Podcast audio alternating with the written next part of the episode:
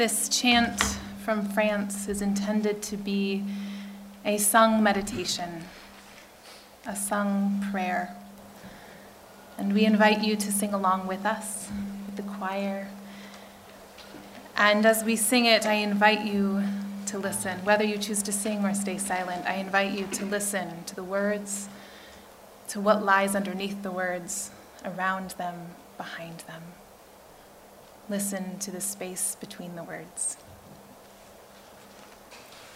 We will sing this again and again for several minutes, so I invite you to settle in into the music and into the text.